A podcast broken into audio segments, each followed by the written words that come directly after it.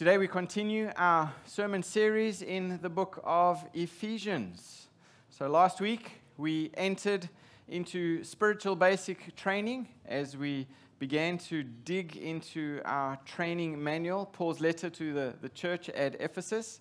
And in the first three verses of that letter, we discovered that God has set his followers apart for salvation, for service, as well as for spiritual blessings. So you remember last week we said that verse 3 was the beginning of one long sentence that ends in verse 14, even though there are.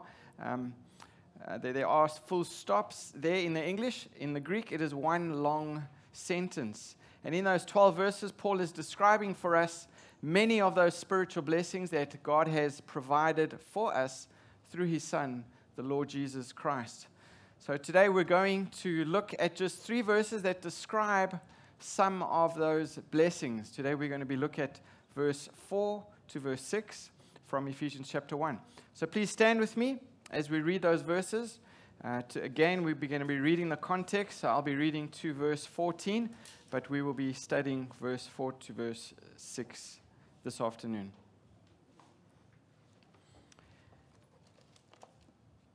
Ephesians chapter 1, verse 1 to verse 14. Paul, an apostle of Christ Jesus, by the will of God, to the saints who are in Ephesus and are faithful in Christ Jesus, grace to you and peace from God our Father and the Lord Jesus Christ.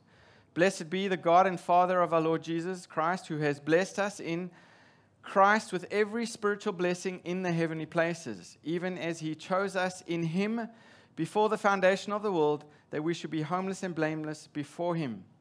In love, he predestined us for adoption to himself as sons through Jesus Christ, according to the purpose of his will, to the praise of his glorious grace with which he has blessed us in the beloved.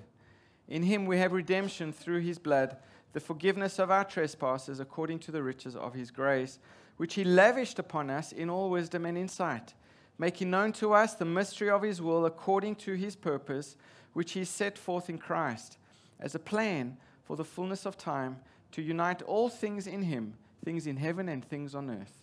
In him we have obtained an inheritance, having been predestined according to the purpose of him who works, who works all things according to the counsel of his will, so that we who were the first to hope in Christ might be to the praise of his glory.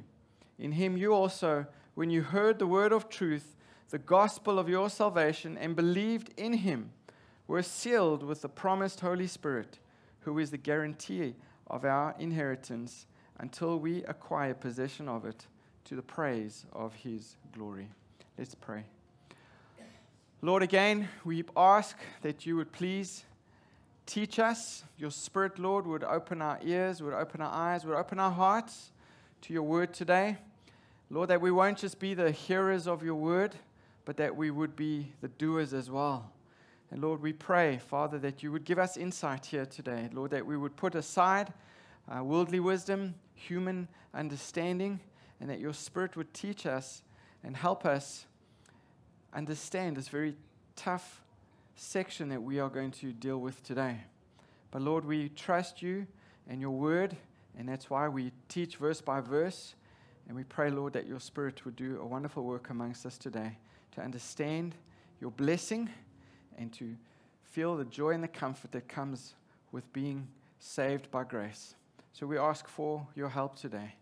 I pray for your help for me, Lord, um, as I teach. May none of my words fall to the ground. And we pray, Lord, in Jesus' name. Amen. Thank you. Please be seated. Today we are going to see Paul the Apostle drawing our attention to a biblical teaching called election or God's choosing of his people. I know this can be a topic that is debated and many different views, but I want to draw your attention to verse 4 that this teaching is the first blessing that Paul starts with. Remember, this is now a list of the spiritual blessings that Paul is going to give to us. And the first one that he starts with is the subject of God's choosing his people. And Paul wants us to see the spiritual blessing of God choosing us before the foundation of the world. And please don't lose sight of this. Please don't lose sight. One of the greatest spiritual blessings that God has given to any one of us is that He chose us in Christ before the world even began. He chose us to be holy and He chose us to be blameless before Him. And again, I know this topic often sparks debate about the relationship of, of God's sovereignty and of man's responsibility or the will of man. But today, my objective is not to create division. My objective is not to um, create any conflict in our church. I don't want us to become like the, the group of theologians who were discussing the tension between election and, and free will. And things became so heated that the group broke up into two opposing factions. But one man, not knowing which to join, he stood for a moment trying, trying to decide. And, and at last, he decided that he was going to join the predestination group. And who sent you here? They asked. And he replied, Well, nobody sent me. I came of my own free will. And the group looked at him and said, Free will? How is that possible? You can't join us. You belong to the other group. So he followed their orders and he, he went to the other clique. And there someone asked, When did you decide to join us? And the young man replied, Well, I didn't really decide. I was, I was sent here. And they said, Sent here? You can't join us unless you have decided by your own free will. That's a joke, okay? You guys are a tough crowd today. But pray with me that we would come to the Lord with submissive hearts to His word today, and that we would ask the Lord to open our eyes to the truth that, that the natural man cannot understand and allow the Spirit of God to develop our theology from the Bible itself. That He would allow us to understand and develop our theology from the Bible itself. So let's continue our basic training this afternoon with a look at these three verses. My first point today we see in verse 4 is that God chose us to be holy and blameless. God chose us to be holy and blameless. Let's start at the very beginning. There in verse 4, the scripture says, Even as He chose us in Him before the foundation of the world. So the Greek, ver- the Greek verb translated chose there in the text means to select or pick for oneself or elect. That's what it means. That's where we get the word election from. God picked us for his own purposes for himself. And Paul begins listing our blessings in Christ by stating that God chose us and he predestined us to adoption as sons through Jesus Christ. In other words, our salvation is totally and completely a result of what God has already done for us. And if you are a Christian here today, if you have been born again, if Jesus is your, your Lord and He is your King, it is only because God chose you before the creation of the world. And that is what is known by theologians as the doctrine of election. And this week, while I was meditating on this truth, thinking of a way that I could explain this, I was reminded of when I was back in primary school when, when we would pick teams in order to participate in some kind of sport or competition. I'm sure many of you remember those days and, and maybe not too, too fondly. Remember, a couple of kids would be um, chosen as captains, and then they would proceed to pick the other kids that they, they wanted on their team. And for some of the kids waiting to be, to be picked, it was a miserable time as they prayed against all hope that they wouldn't be the last ones picked. But while I was in boarding school, there were, there were five of us who did everything together. And we really were the, the best of friends. And whenever we lined up, we knew that if one of our friends was the captain, he was going to choose us. We kept choosing each other because we knew each other's strengths. And when we played together in the same team, we would always, we would always end up winning. So we always picked each other so that we would play and win together. But that is not the way that God chooses. That is not the way that God chooses. God doesn't look at us and pick out the best or the brightest or the most athletic. In fact, his choice is not based at all on any of the qualities in our lives. Verse 4 says clearly that he chose us in him before the foundation of the world. In other words, he chose us before we were born, before we existed, before we could do anything.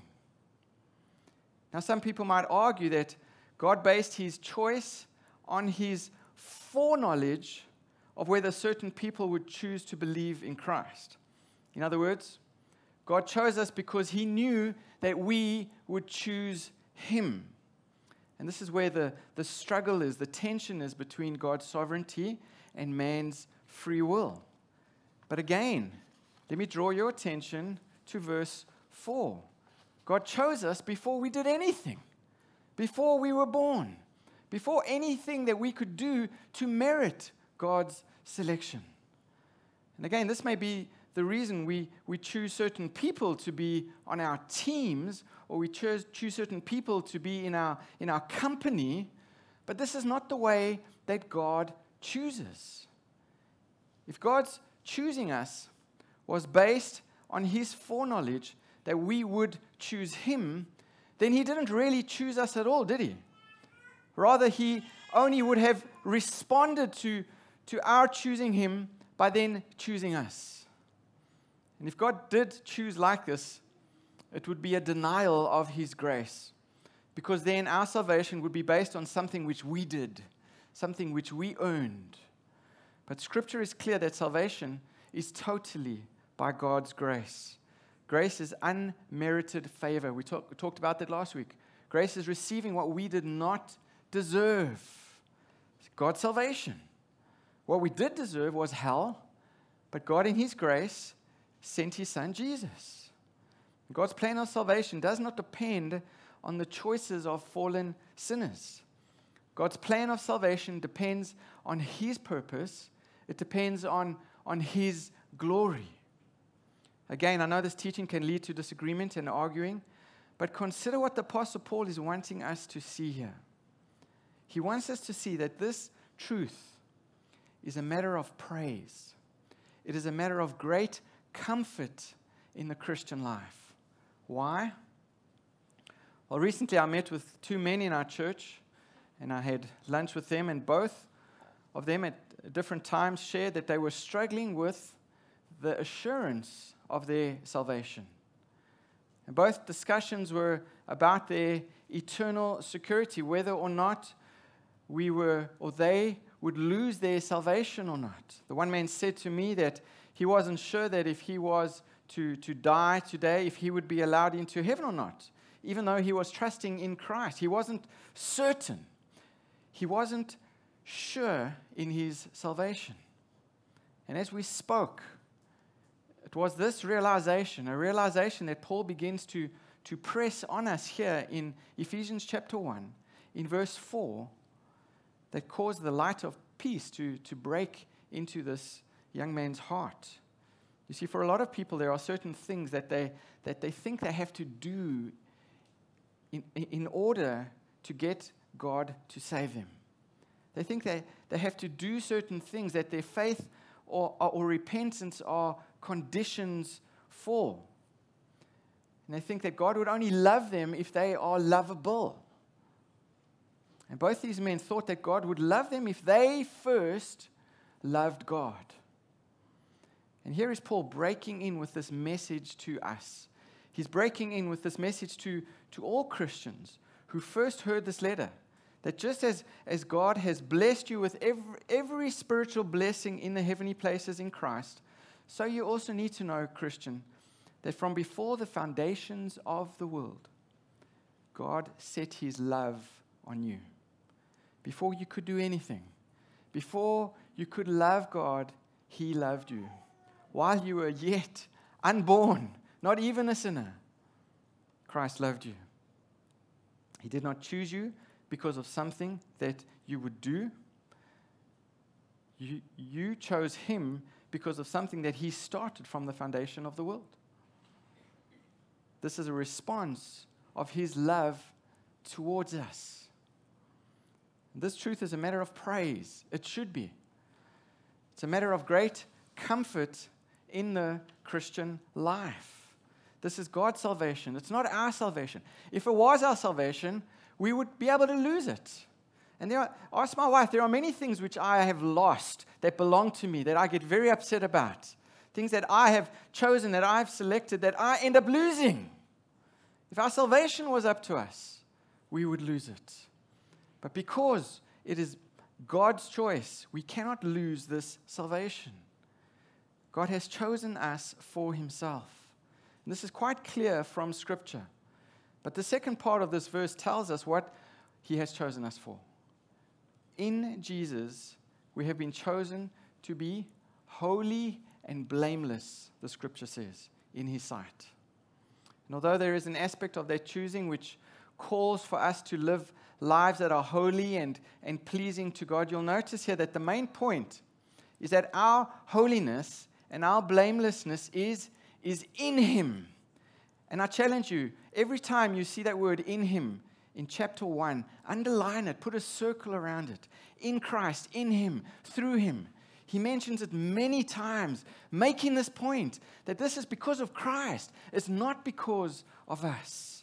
It is only through Jesus Christ that we can be holy and blameless before God and that we can fulfill God's election. This should be a matter of great comfort.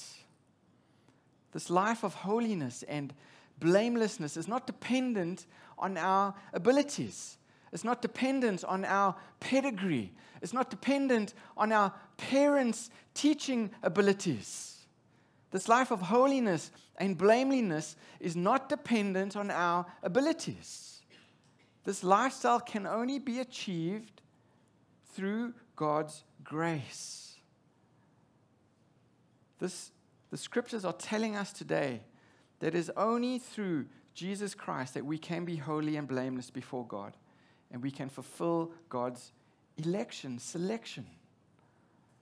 And so much more I'd love to say about that, and maybe we can have more discussions of that during the week in our, in our home groups. Please join us for this as we study this, the subject even, even further. But let me share two verses with you to help explain. Turn with me to Philippians chapter 2. Philippians, we already looked at that as we studied this, this passage last year. But let me remind you of a passage in chapter 2, Philippians chapter 2, just after the book of Ephesians. Philippians chapter 2, verse 12. Paul says to the church, Therefore, my beloved, as you have always obeyed, so now, not only as in my presence, but much more in my absence, Work out your own salvation with fear and trembling. For it is God who works in you both to will and to work for his good pleasure. Okay. Well, Paul is commanding his readers here to do what? To work out their own salvation with fear and trembling. Work out my own salvation. But then verse 13 says, Well, it is God who works both to will and to work for his good pleasure. So, which one is it? Am I to work out my own salvation, or is it God who works out my own my salvation? Well, there's, there's no dichotomy here, folks. There's our responsibility, and there's God's sovereignty working together. Working together. In the very next verse, he says that it's God who works in us that gives us the desire and the ability to be holy and to be blameless. God gives us these desires. God gives us the faith that we would trust in Him. God gives us what we need. He gives us the Holy Spirit who convicts us of sin so that we can be holy, that we will repent of our sins. God's sovereignty and man's responsibility working together. God's election or his sovereignty or, or man's will or responsibility, both are together. There's no tension in God's mind. God has chosen us, but we're still responsible to respond when it comes to the call of the gospel. my second point, we see in verse 5 God predestined us in love. God predestined us in love. First of all, let's look at the very first words at the end of verse 4 and in the first part of verse 5. He says, In love, He predestined us. And then in verse 5, it says, For adoption to Himself as sons through Jesus Christ, according to the purpose of His will.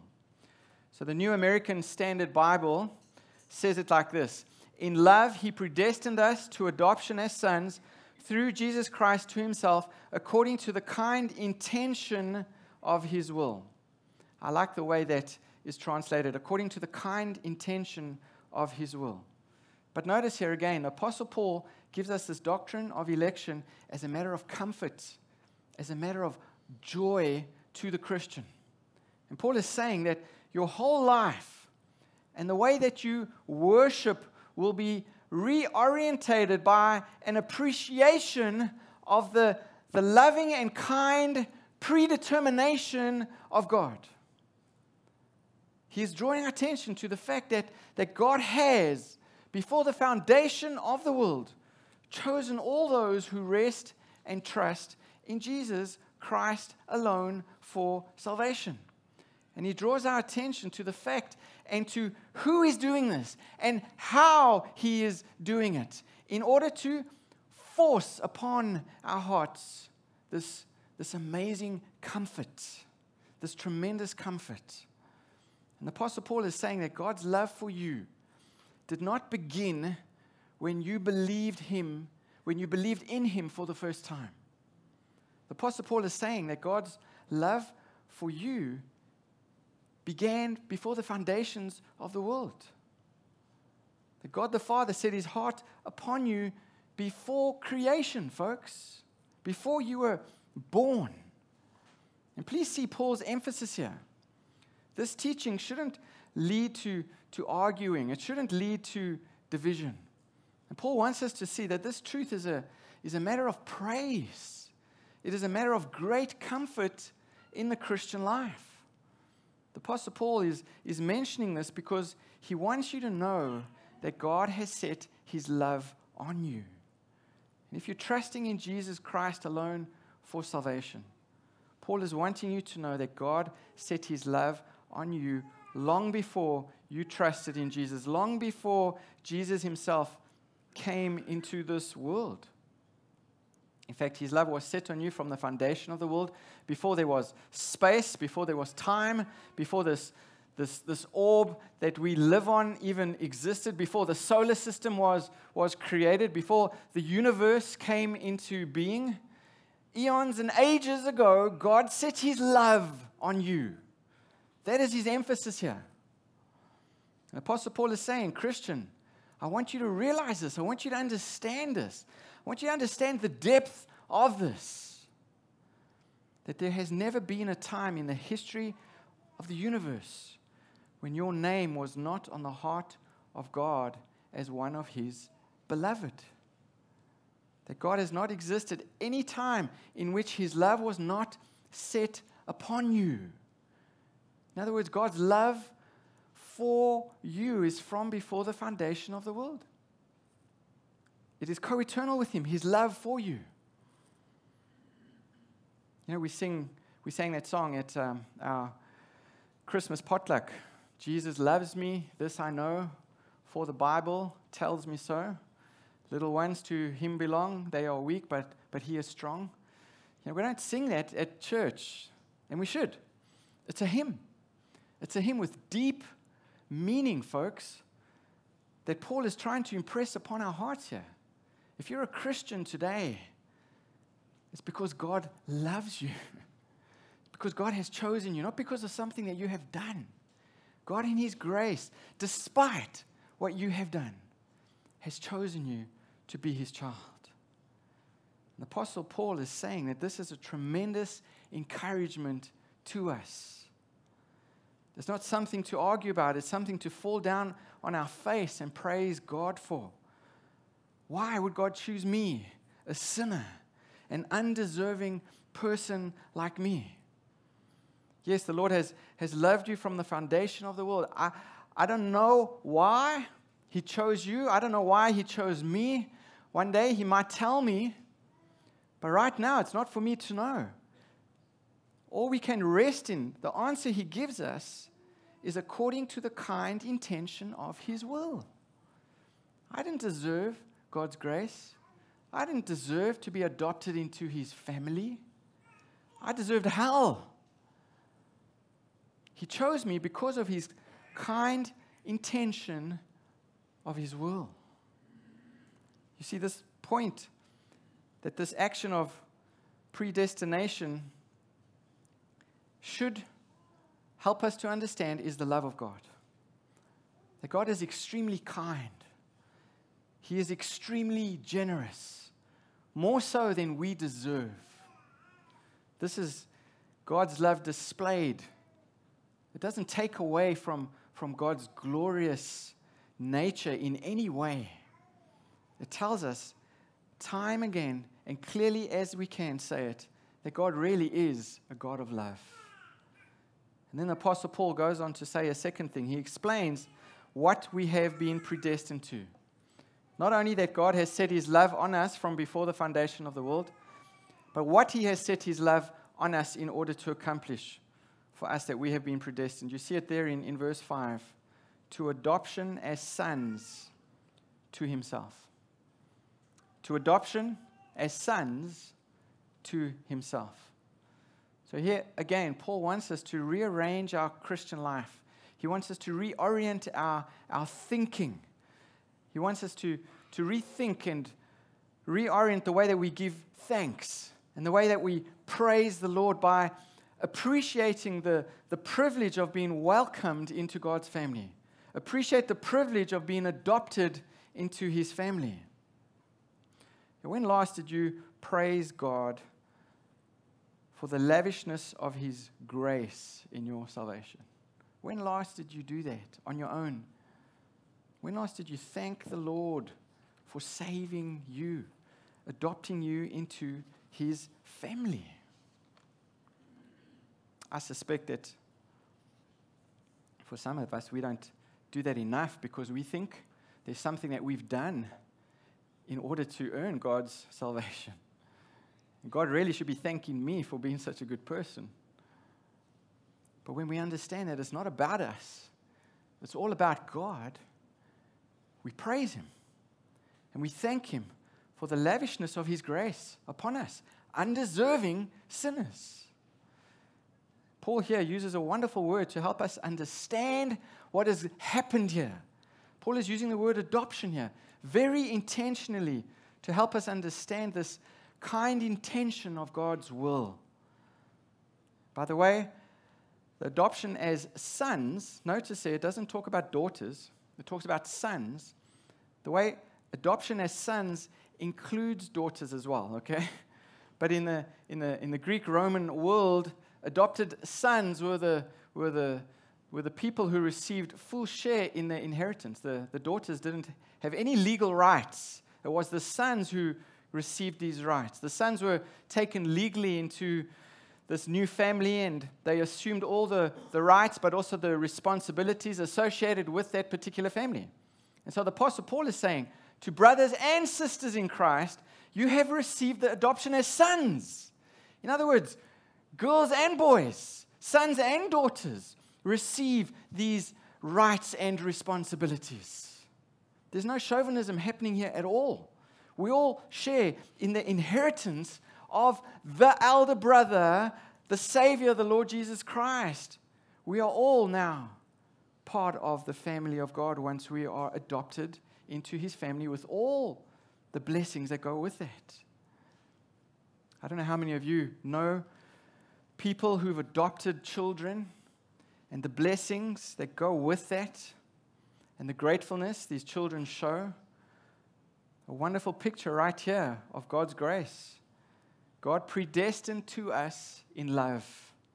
Verse 5 He predestined us to adoption as sons through Jesus Christ to Himself. You know, a wealthy businessman could adopt some, some poor children from an orphanage and give them everything that, that money could buy. But what if that businessman were too busy with all of his work and all of the many enterprises that, that he was involved with to spend any time with the child. Well, no, no doubt their, their physical condition is, is better than it was when they were in the orphanage. But every child craves to know and be loved by their parents, don't they? And notice here, He predestined us to adoption as sons through Jesus Christ to Himself. Not just so that a transaction could take place here, so that we could have a relationship with Him through Jesus Christ. God not only bestows on us all the wealth and all the spiritual blessings in Christ, He also brings us into an intimate relationship with Christ, where we can now call upon God the Father as Abba, Abba, Father. And Abba was a, was a Hebrew term of endearment which, which meant daddy or, or, or papa. And the glorious truth is that we can draw near to his, his loving arms and know that He will receive us, that He is our Father, and we are His children. Adoption emphasizes our new relationship with our Heavenly Father. Look at Romans chapter 8. Turn there with me if you would. Romans chapter 8. In Romans 8, verse 15, Paul writes about the reality of our adoption. He says in chapter 8, For you have not received a spirit of slavery leading to fear again, but you have received a spirit of adoption as sons by which we cry out, Abba, Father. The Spirit Himself testifies with our spirit that we are children of God, and if children, heirs also, heirs of God, and fellow heirs with Christ, if indeed we suffer with Him, so that we may also be glorified with Him. And the picture here that Paul is, is, is painting for us is that we've been moved from the status of slaves to that of sons and daughters of God's promises, sons and daughters of God's blessings. Presently, we enjoy all the privileges of being members of God's family. Presently, all of them, not some of them, all of them. And the Apostle Paul is saying that God made you his child. And you receive a full share in all of these blessings which belong to us through his son, Jesus Christ. All of the benefits of our elder brother. But notice, he not only tells us what we are predestined to, he tells us who we were predestined in. Notice the next words in verse 5 through Christ Jesus. Back in Ephesians chapter 1. You see, the Christian life and the Christian praise is realized and enjoyed and given and received only in Jesus Christ. We can never truly appreciate God's grace until we get this biblical perspective on God's amazing grace and our sinful depravity the depths of our sin in which God rescued us. You know, I remember thinking that I heard an illustration of, of how the Titanic smashed into that iceberg and all of the people jumped off the iceberg. And then our salvation was like the helicopter that would fly over and and throw us these, these life belts, and we would swim towards the life belts, and we would be saved. For me, that was a, a picture of God's grace. But I heard a better illustration that helped me really understand the depths of my sin from which God rescued me.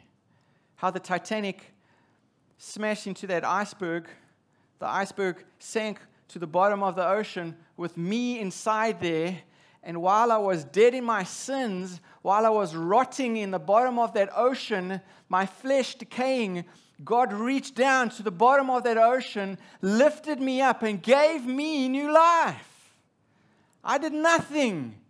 I didn't swim towards any life belt or any buoy or anything. It was God's grace who took me out of the depths of my sin, the depths of my darkness, and gave me new life.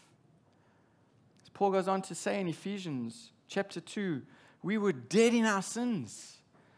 We were sons and daughters of disobedience. We were children of, of wrath. And to use the adoption analogy, we were not clean. We were, we were not well mannered. We were not these, these bright, attractive children with, with great potential when God picked us for adoption. Rather, we were dirty, we were defiled, we were disobedient, we were disrespectful, we were defiant. There was nothing in us to draw God towards us. Romans 5 verse 8 tells us God demonstrated his own love towards us in that while we were yet sinners, Christ died for us. While we were spitting at Christ, Christ died for us. While we were persecuting Christ, he died for us. While we were rebelling against him, he died for us. There was nothing well mannered, attractive that Christ decided to choose us and pick us for adoption. While we were yet sinners, Christ died for us. There was nothing in us to draw God towards us. We see in verse 4 God chose us to be holy and blameless. We see in verse 5 that God predestined us in love, the kind attention of His will. And then in verse 6, my last point, God's purpose for predestination is His glory. And verse 6 goes, verse 6 goes all the way back to, to verse 3, showing that all of God's spiritual blessings in Christ lead to the praise of the glory of his grace. Look at um, Ephesians chapter 1, verse 3. Blessed be the God and the Father of our Lord Jesus Christ, who has blessed us in Christ with uh, every spiritual blessing in the heavenly places. Then skip to verse 6. To the praise of his glorious grace with which he has blessed us in the beloved. What was God's purpose in setting his love on us from before the foundation of the world and adopting us as his children and giving us all the, the benefits and, uh, uh, of this inheritance and enabling us to exercise saving faith and being united to, the, to, to his Holy Spirit. What was God's purpose? What was God doing in all of that? Well, verse 6 tells us. Verse 6 tells us he was exalting his glory. He was exalting his glory. Look at the words to the praise of the glory of his grace. Listen to them again. He predestined us to adoption as sons and daughters to the praise of the glory of his grace. Why were we predestined unto salvation? Why were we predestined unto adoption? For the glory of God. For the glory of God. And the Hebrew word translated glory has the, the literal meaning of, of weight and, and points to God's worthiness, God's reputation, and God's honor. And the Greek word comes from, from a word meaning to, to think or, or to seem. It has the idea of God's reputation. His glory is the revealed splendor of his attributes or his, his presence, of, of his nature. And here Paul focuses on one attribute that draws out our praise the glory of God's grace, his undeserved favor. That should lead us to praise, folks. If we mix any of our merit, if we mix any of our works with his grace, we pollute it and we detract from his glory. We want the glory, we want the credit. And it pollutes God's glory. One commentator says, We never truly glory in Him unless we have utterly put off our own glory. Whoever glories in himself glories against God. Romans 3 23 tells us, For all have sinned and fallen short of the glory of God. The essence of sin is to fail to glorify God. The essence of sin is to fail to glorify God. So, the main goal of our salvation, then, which depends on God's choosing and uh, predestining, predestining us, should be to bring glory to God, where we boast only in Him. And Paul makes this point in 1 Corinthians. Look at 1 Corinthians, if you would. Turn there with me. 1 Corinthians chapter 1.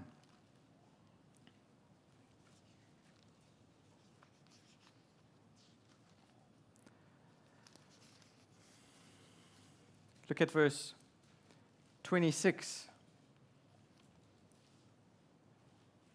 For consider your calling, brothers. Not many of you were wise according to worldly standards. Not many were powerful. Not many were of noble birth. But God chose what is foolish in the world to shame the wise. God chose what is weak in the world to shame the strong. God chose what is low and despised in the world, even things that are not, to bring to nothing things that are, so that no human being might boast in the presence of God. And because of him, you are in Christ Jesus, who became to us wisdom from God, righteousness and sanctification and redemption. So that, as it is written, let the one who boasts boast in the Lord. Let the one who boasts boast in the Lord. Some of you may recognize the name Joni Eareckson. When she was 16 years old, she put her faith in Jesus and she was born again. But when she was 17 years old, she was involved in a diving accident that left her paralyzed. She had fractured between the fourth and the, the fifth vertebrate and had become a quadriplegic, paralyzed from, from the shoulders down. And in the initial stages of her recovery, she, she stewed in sorrow and self pity, and for a time she sank into, into depths of darkness and despair and depression. But over time, she became convicted that her condition was, was God's will. And God did not mean for her to resent it, but rather to accept it, to embrace it, and to use this for His glory. Well, she learned to paint with her, her mouth, with a paintbrush stuck between her teeth, and she began selling her, her artwork. She also started writing books on voice recognition software. And she's still alive, and today she has written over, over 40 books about God and His character and His grace. She's recorded several musical albums singing God's praises. She's spoken to millions of people, and she's led many people to faith in Christ. She has even starred in an autobiographical movie of her life, and she still advocates for people with disabilities.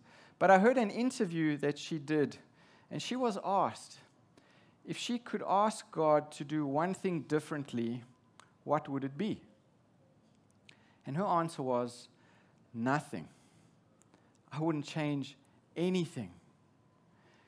She could have said, Well, I would ask God not to have made me a quadriplegic. She could have. But she said nothing. I don't want God to change anything.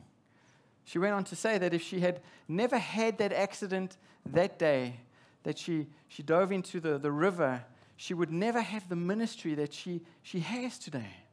And that she would never be able to speak to so many people about her glorious Savior and His amazing grace. And she went on to say in her interview God used that to change my life for my eternal good and for His own glory. And that's exactly right, isn't it? That's, she understands exactly what, what Paul is telling us tonight. If we understand God's amazing grace, we would be praising Him with all of our lives. Every situation that He puts us in, we would be giving Him the glory. We would be looking to Him, not to ourselves. This is a life reorienting truth, folks, that everything is for God's glory. And Satan will whisper in our ears that, that God is not worth living for.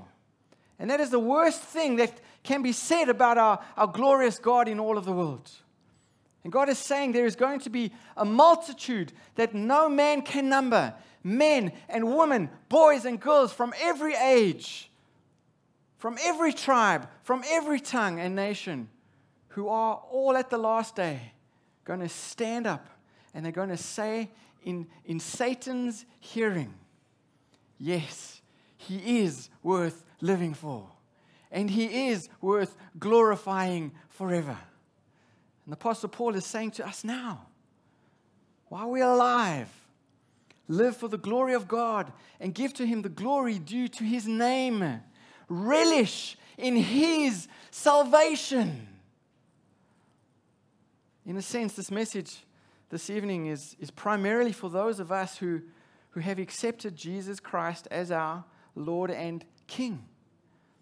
And when we understand just how blessed we are to have been chosen by God to be holy and blameless through Jesus Christ, when we realize that our destin- destiny is to be part of God's family and that God takes pleasure in that, when we comprehend that God has poured all of His grace into our lives, how can we help but humble ourselves before Him and give Him the praise and the glory that, that He deserves?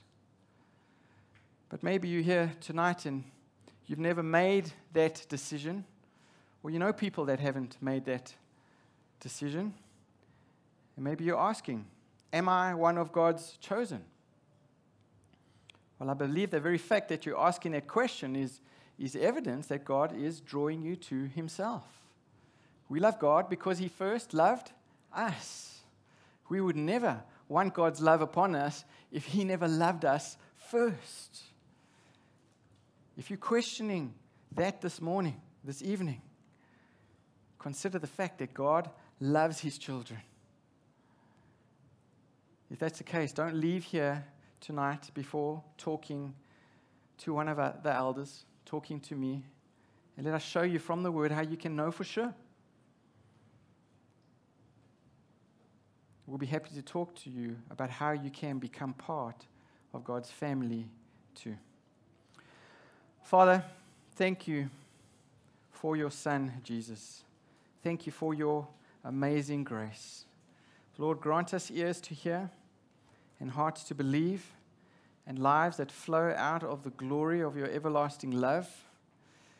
Lord, help us to relish in this wonderful truth that we see in the scriptures that you loved us before time. You adopted us as children.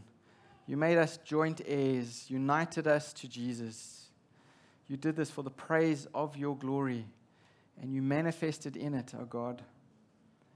Help us, Lord, to relish in these wonderful truths this week and for the rest of this month, Lord.